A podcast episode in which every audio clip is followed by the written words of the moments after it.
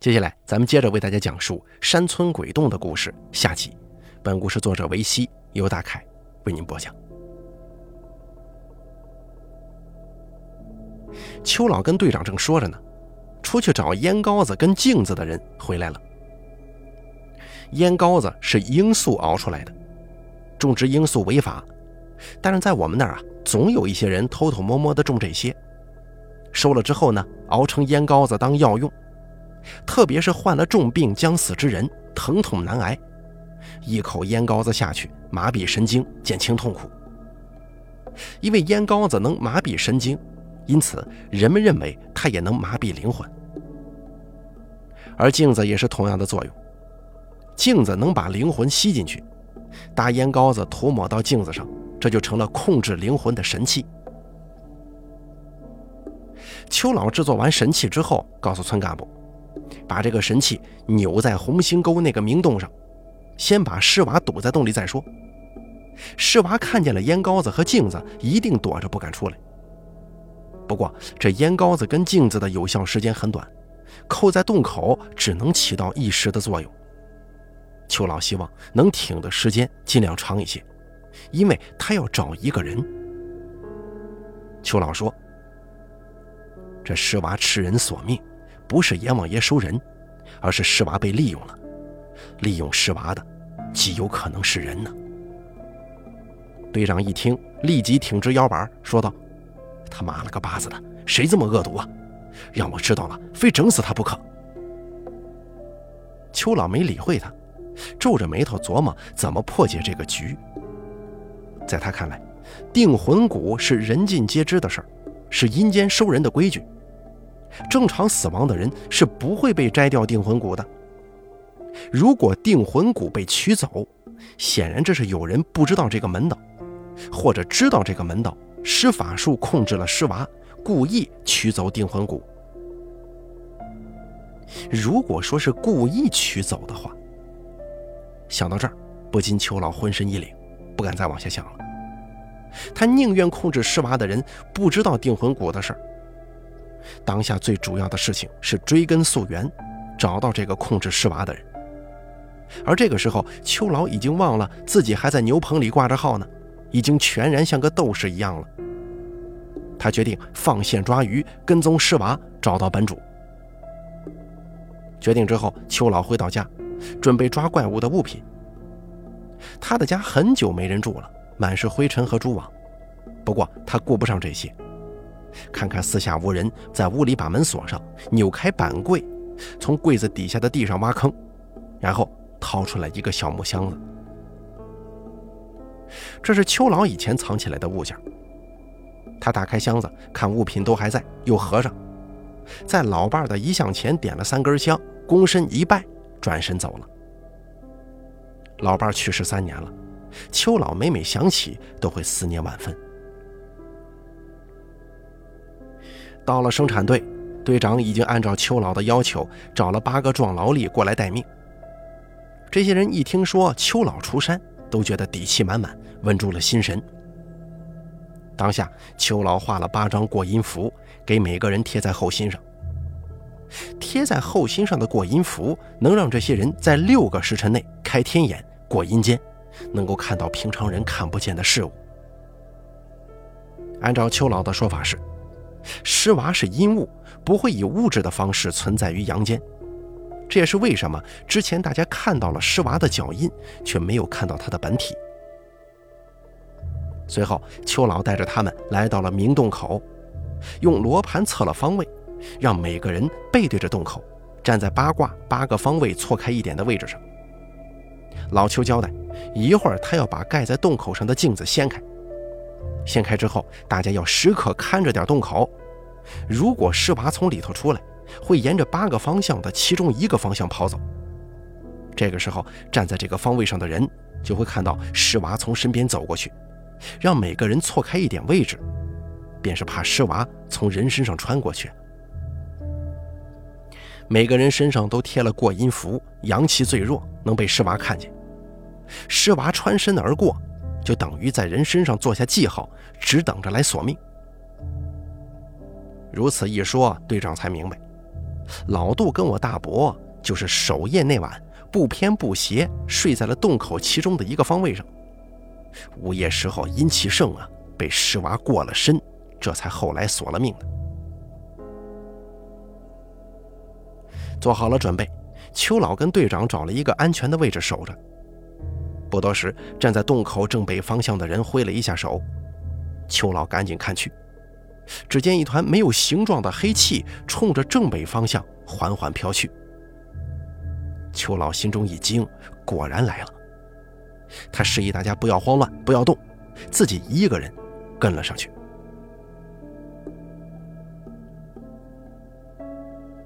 洞口正北不远处就是滚滚松花江了。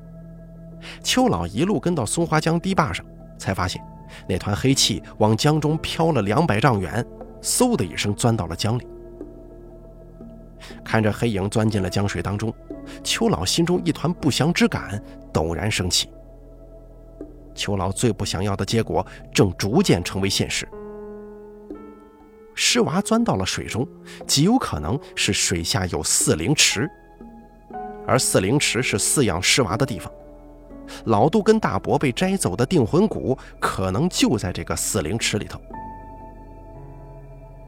由于定魂骨是灵魂与人沟通的载体，利用定魂骨就可以假借灵魂引人自杀。很多自杀的人死前都没有意识，感觉被鬼推着，也是这个原理。养尸娃的历史非常悠久，尸娃虽然是阴间之鬼，但因为其靠食尸为生，因此就为养尸娃提供了可能性。很早以前就有邪性的人呢发现这个道理了，因此发明了定魂骨养尸娃的邪术，后来甚至被军队利用。据一本野史记载，当年乾隆皇帝对厄鲁特人实施种族屠杀，军队当中就有一个专门饲养尸娃的营，利用尸娃组成的鬼军半夜屠村，杀人于无形之中，也没有痕迹，人不知，神不觉，只有鬼知道。人们常说阎王好见，小鬼难缠，其实啊，有时候小鬼好见，人更难缠。纵使阎王再凶恶，也还是被活人给挖了墙角，想想也着实无奈呀。邱老得出这个结论，自己也是惊了一身冷汗。世间异能者万万千，能从阎王爷手中抢尸娃来养的，实在是太可怕了。松花江岸，住在原地一般的秋老望着滚滚江水，脑海当中杂乱无章。莫名其妙的挖沟，传说中的明洞，已经现身的尸娃，惨死的老杜和大民，定魂谷、四灵池，这些事情在邱老心中一遍遍的来回穿梭，搜刮着邱老年迈的思维。会是什么人这么做呢？渐渐的，一个想法在邱老心中逐渐形成，他计划自己带着八个壮劳力潜入水中。定位寻找四灵池，把这个尸娃给他捉住。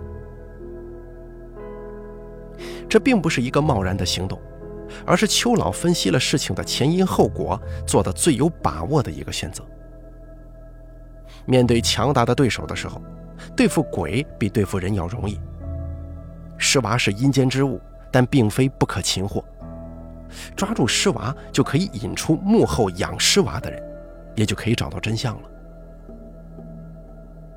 想到这儿，邱老就要下堤去，叫队长跟那八个壮劳力准备船，要下水。可是就在一转身之间，他隐隐感觉事情有些不合常理啊。他一边往大堤下面走，一边琢磨，以上帝视角俯视整件事情，形成了一幅图。松花江自西向东而流，红星沟由北向南穿村而过。这是南北与东西垂直的两条水道。明洞口发现在几乎村子的正中间，而老杜的家在洞口正东方向不足一里地。我大伯家，也就是爷爷奶奶家，在明洞口正南方，也不足一里地。想到这儿，邱老的脚步猛地停了下来。北、东、南，方位，尸娃出洞，阴阳翻，阴阳翻。我的天哪！邱老念叨了好几次，似乎坐实了一个想法，吃一惊，一口凉气吸入腹中，混合着满肚子的疑问和惊悚，从口中挤出来冷冰冰的三个字：乾坤木。乾坤木是邱老心中几十年来的疑惑。那是民国二十年，全国发生了大范围的洪灾，我国境内各大江河均已告急，松花江也是重灾区，洪水暴涨，决堤多处，两岸饿殍遍野，淹死饿死者无数。时值国内军阀混战，土匪横行，政府无暇顾及百姓，很多灾区只能任其自生自灭。而政府呢，只是象征性的派出一小股兵丁，说是救灾，其实是来收尸的，打捞淹死民众的尸体掩埋，避免发生大面积的瘟疫。被派往我们乡里救灾的是一个十来人的队伍，带头的是一个当官的，别人都叫他金团长。金团长带着手下的兵租借了当地学堂的院子，说是租借。其实就是临时用一下，把这里当成了化石场。那会儿啊，邱老年轻，正在村里的学堂做教员。由于洪灾来了，学生没了，学校停课了。其他的教员躲的躲，逃的逃。邱教员比较顾家，他跟妻子没跑，因此只剩下他一个人在学堂里守着。县教育局要求学堂的各个教员配合政府救灾。于是，这邱教员就派来帮金团长一伙人救灾。邱教员是个文弱书生，心怀家国之志，手无缚鸡之力。金团长看邱教员没什么大用处，也没打算用他。但邱教员看百姓流离失所，也想干一些力所能及的事儿，所以就主动帮着金团长收尸。那场洪灾导致村子荒废，十室九空。九死一生，淹死的人不计其数。民房当中、河道里、淤泥里、田间地头、房前屋后，到处都能看到尸体啊。金团长也习惯了，看到尸体，不管男女老少，也不管什么死相，他都没什么反应，只叫人挖出来就是了，然后统一抬到学校后堂面的空地上。可是尸体太多了，密密麻麻。几个村子的死人摞到一块儿，足有上千具，远远望去，那就是一座尸山。邱教员见那么多尸体，心理上承受着巨大的压力，尤其在尸堆里还有很多跟自己朝夕相处的父老乡亲，甚至还有自己的学生，心里更是痛苦难当，每天只能诵经超度亡灵，祈求心理上的安慰。也祈祷金团长他们尽快处理掉这些尸体，让他们早日投胎。可是，这个金团长反倒是不慌不忙，直到把附近村中排查的差不多了，才准备下手处理。可是他处理这千具尸体，不烧不埋，反而安排手下做了一件奇怪的事儿，那就是从尸体堆里挑了四具。分别摆在了石山东西南北各四百多米远的四个方位，又叫人把四具尸体的头割下来交给他。做完这些，金团长拎着四个人头就走了，并且叫所有人撤离现场，警告任何人不许偷看，也不许靠近，否则后果自负。你说这种事儿，大家躲都躲不及，谁还会往前靠啊？所以也都离得远远的，该干嘛干嘛去了。直到第二天早上，邱教员惊恐地发现，学堂后面落着的那上千具尸体一夜之间不见了。这个让邱教员十分疑惑，那可是上千具尸体呀，就是一队兵官一个个抬走，抬一宿也不见得抬完。可眼下没见到埋，也没见到烧，也没见到拉走，怎么一夜之间无痕无迹，似乎从来就没存在过呢？邱教员赶紧去问金团长，可是金团长啊，却怎么也不说，只说埋了。问的烦了，金团长就暴跳如雷，脾气大发。这邱教员一看，问金团长问不出啥来呀，就想办法贿赂金团长手下的兵丁，向他们了解情况。贿赂了很多次，这些兵丁才有一个松了口的。但是他不知道金团长用的法术是什么原理，只知道这个叫乾坤木。此后很多年，邱老一直在琢磨这种叫乾坤木的法术，可是查遍史籍也没发现对乾坤木的记载。他推测出，这乾坤木就是以天地为棺椁，靠邪术形成一个纯阴的封闭空间，像木一样，所以叫乾坤木。他实在想不通，靠术法让上千具尸体全部消失，这种术法太超出常理了。而这件事儿成了邱老一生的疑惑。此后很多年，他还曾去找过金团长。诡异的是，金团长在完成松花江边的救灾任务之后，也消失得无影无踪了。而这个时候，松花江边的邱老把这些事情连到一起。突然之间想到一种可能，或者说只有这一种可能，那就是当年金团长布下乾坤木，四具尸体围坐墓底，又割下尸体的头颅，取下定魂骨作为诱饵。那么在墓底中间应该有一个明洞，上千具尸体消失，极有可能是无数尸娃从明洞当中钻出来，吃掉了这上千具尸体。想到这儿，秋老恍然大悟！原来那个金团长是养尸娃的，原来那尸娃从一开始留下脚印就是有意而为之，目的就是把秋老引下水吃掉。原来老杜跟林大民不是被尸娃冲了身，而是因为他们正好处在乾坤墓墓底四个方位的位置上。原来这个村子是要被幕后之人做成一个局啊！他要把整个村子变成一座乾坤墓，而全村的人都将成为这墓中之尸。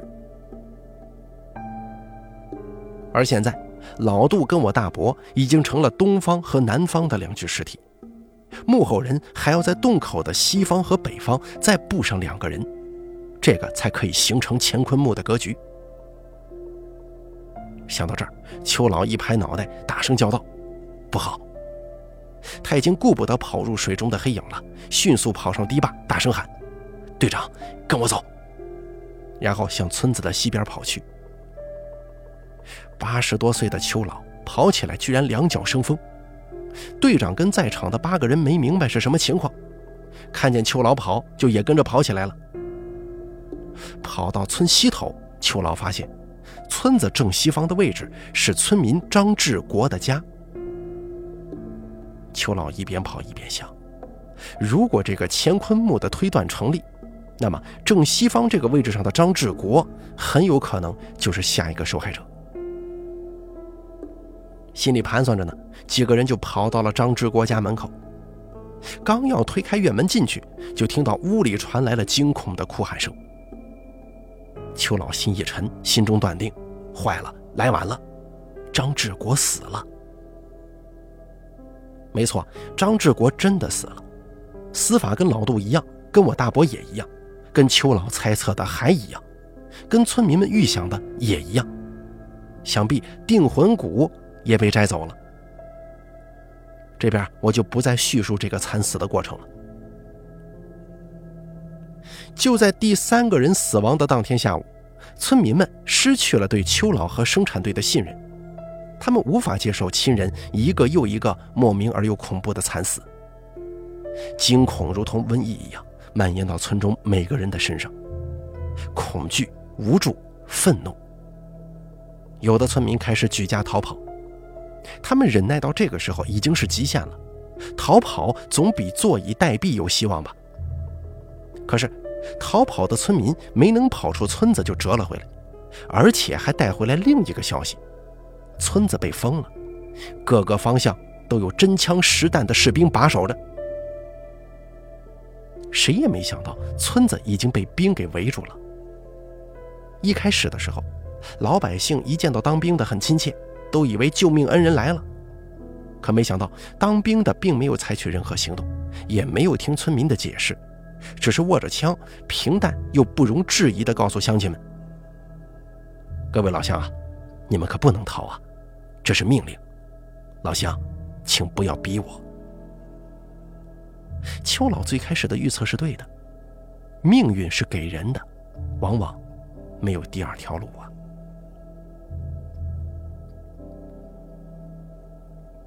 第三个人已经死了，邱老几乎可以肯定他的推测没有错。只要四个方位上的人都死了，乾坤墓就成了，会有无数尸娃从洞里涌出来，把整个村子变成一座人间地狱。邱老叫人安顿死去的张志国，就地掩埋。安排完之后，他又想到洞口北方的人，这是乾坤墓幕后之人的下一个目标。气喘吁吁的邱老跑不动了，他让队长赶紧派人去洞口北方四百多米的地方找人，看看谁家住那儿，赶紧把人带出来。可是刚一说完，邱老就意识到自己错了，因为北方没有住户。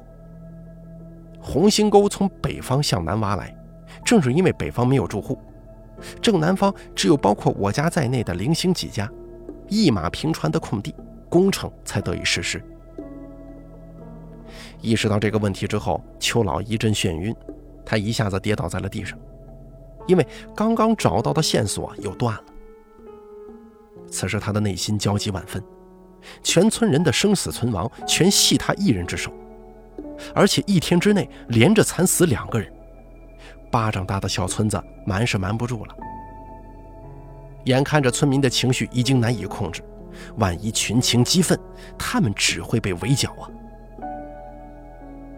长叹一口气后，邱老缓缓地站起身来，好像是下了很大的决心，咬着细碎的白牙说：“来吧，那就将计就计，来个你死我活。”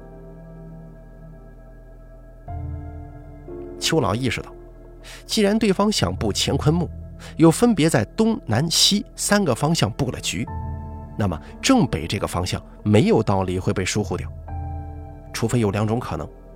一种是这个地方提前葬有被摘了定魂骨的尸体，另一种就是在布局者施法期间内，这个地方死过人。然而正北方向因为挖红星沟已经被破土，地下什么都没有，同时近期也没有在这个方位上死过人，那么就只有一种可能了：正北方位是故意留下的空缺。这就是乾坤墓的巧妙之处。也是核心之处。如果墓中是已死之尸，灵魂已去，则乾坤墓的作用是为了为尸娃提供尸体，既处理掉了尸体，又养了尸娃，一举两得。如果乾坤墓中被圈住的是活人，活人被尸娃吃掉之后，死者的灵魂就可以由明洞前往阴间往生。这明洞就是通往阴间的合法道路，可以顺利投胎。因此不会在阳间留下无数的冤鬼野魂，两不耽误。可以说，这乾坤木是安全系数较高的养尸娃的办法，神不知鬼不觉。因此，只要用一个影尸，什么叫影尸呢？就是法师用阴间散魂做的影子尸体。只要用一个影尸充当正北方位上的尸体，引出尸娃之后，再打散影尸灵魂。则必然在乾坤墓的正北方向留一个口子。这么做的目的，就是放出这些孤魂野鬼，任其祸害人间呢。想到这儿，邱老感觉后背发凉，毛骨悚然。这真是个一箭三雕的毒计呀！既养了尸娃，又屠了全村，造成恐慌，并且还放出大量的孤魂野鬼，扰乱人间安宁啊！如果不是时事累积的仇怨，一定不会用此歹毒至极的手段的。此时看着天色已晚，时间紧迫，邱老估计，对方极有可能在今晚子时施法屠村，全村四百口人的性命就在今晚会有个说法。邱老把队长跟其他八个人叫到身旁，无奈地问：“你们还相信我这个老头子吗？”队长点点头说：“信呐。”其他八个人互相看了看，也犹犹豫豫的先后点头说信。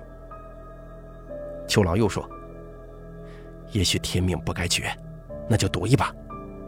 于是给他们安排了任务，自己则回到了他的家那个老房子里。关上门，邱老坐在炕沿上，沉默了一会儿，下地给老伴的遗像点了三根香，举手合十拜了拜，自己又缓缓地坐到炕沿上，对着老伴的遗像看了许久之后，十分不忍心地说：“老伴啊，这次太难了，得辛苦你了。哎呀，完事儿之后，我就去找你。”说完，秋老抹了抹眼泪，转身走了。他来到了老伴的坟地前，此时队长带着几个人正在挖秋老老伴的坟。不多时，棺材挖了出来。邱老叫队长把棺材打开。棺材盖撬开之后，邱老有些激动，哆哆嗦嗦地向里望。只见死去几年的老伴遗体没有腐烂，像是睡着了一样。邱老很是欣慰。因为老伴去世之后，邱老专门配置了药物保存遗体，为了让老伴晚些化为泥土，再等等他。邱老挖出老伴的遗体，是让老伴做乾坤墓的第四具尸体。他说的将计就计，就是抢先布好乾坤墓，把尸娃引出来。而做成乾坤墓，必须要有一具刚死不久的尸体。由此，他想到了自己的老伴。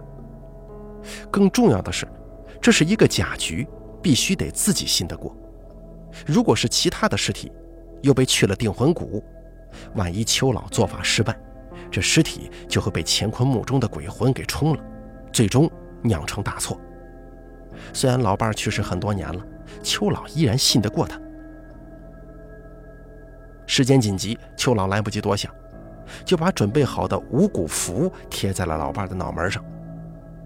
贴上符之后。老伴头上的定魂骨就会隐藏不见，被尸娃误以为人已死，定魂骨也摘走了。贴好符，盖上棺，邱老叫几个人把棺材抬到了明洞口正北的位置。安顿好之后，邱老叫八个人分别站在洞口八个方向的四十九步位置，形成井字局。安排好以后，邱老带着两个人跑到明洞口处。看着时间，已经晚上八点左右了，距离午夜子时也只有两个时辰。邱老计算好时间，从自己的箱子里掏出七根一尺长的槐树木钉，所有木钉上都画着引神符。把这些木钉在洞口一米远的地方，以前三后四的方式钉在地上，拿出一条红布，把七根钉子围上，形成梯形空间。随后，在梯形空间里，他焚烧了事先预备好的盖有三元宝印的表文。等表文焚烧将尽的时候，邱老拿出小刀割开手指，一股鲜血流了出来。他又随手拿出一张黄纸，用鲜血画了安魂符，扔到了火堆里，然后把手指上的血甩到了表文上，看着表文和安魂符慢慢焚尽。再看看时间，正好。邱老叫两个人退到他身后，他在红布梯形处又退三步，跪到地上，后面的两个人也跟着跪了下来。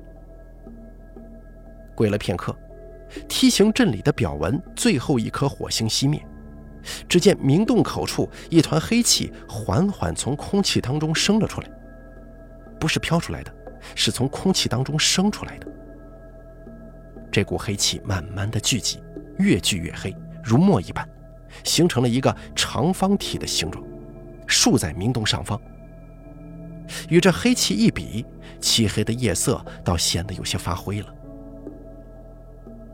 邱老趴在地上，看黑气聚集的差不多了，就开始默默的念咒语，一遍、两遍、三遍，直到七遍咒语过后，只听到明洞底下。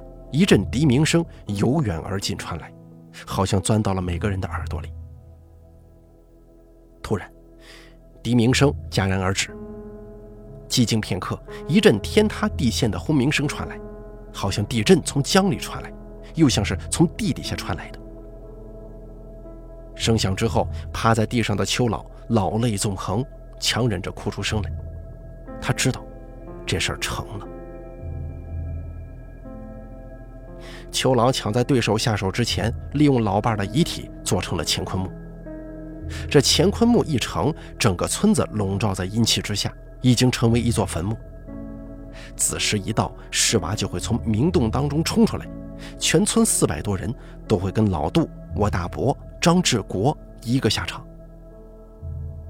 为此，邱老用自创的井字局，通过五行错位，在乾坤墓里形成了一个时间加速流转的空间，让尸娃认为到了子夜零时。而此时，尸娃倾洞而出，正遇到了秋老请来的高人。高人震怒，收了尸娃，封了明洞，毁掉了四灵石。秋老痛哭流涕，那是因为这一切都是他在赌啊。抢先布局乾坤墓是赌，让乾坤墓内时间加速是赌，请高人出山也是赌。这几个赌局都是秋老第一次下注，不管哪一个输了，那是满盘皆输的结果。不过万幸之中的万万幸，他赢了这些局。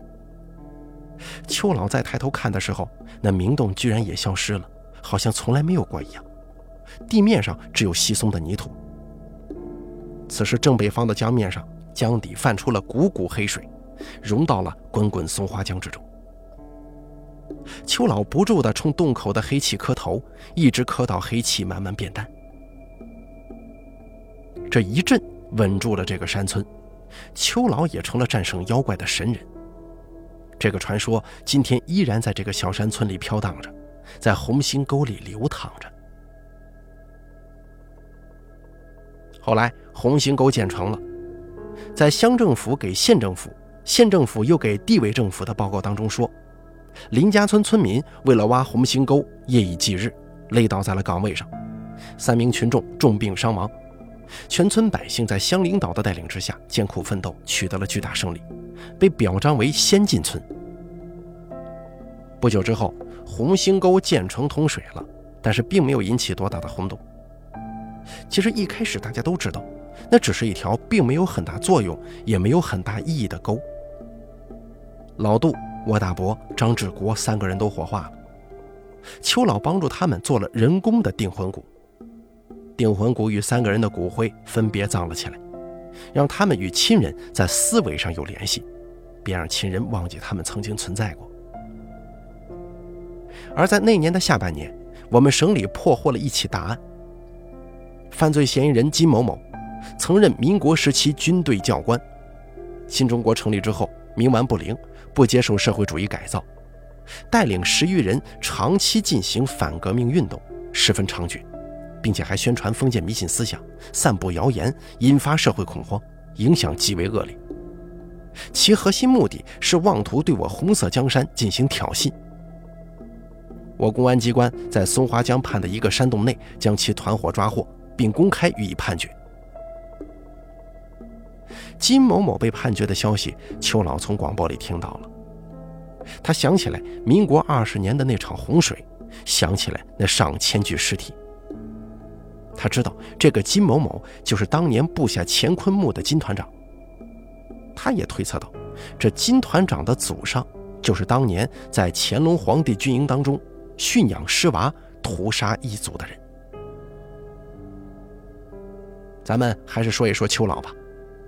这个传奇的老头在事情结束之后又回到了牛棚里，原因是上面断定这个怪老头不好好挖红星沟，反而搞封建迷信。邱老把自己的老伴认真的埋了起来，告诉老伴自己很快就去找他，然后他就去了牛棚。不过这次关进牛棚里时，队长跟其他八个人都对邱老佩服得五体投地。当神仙一样供着，邱老的生活安逸得多，所以他活了很长时间。当然了，大家最关心的依然是邱老一直不愿意说的问题，那就是邱老最后请来的高人是谁。邱老总是笑一笑说：“就是那团黑气呀。”别人在问：“那黑气是谁呀？是不是地府的阎王爷呀？”邱老就以问代答，说道。还能有谁呀？好了，山村鬼洞的故事演播完毕，感谢您的收听。本故事作者为西，由大凯为您播讲。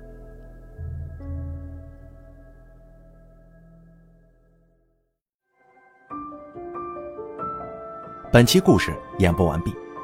想要了解大凯更多的精彩内容，敬请关注微信公众账号“大凯说”。感谢您的收听。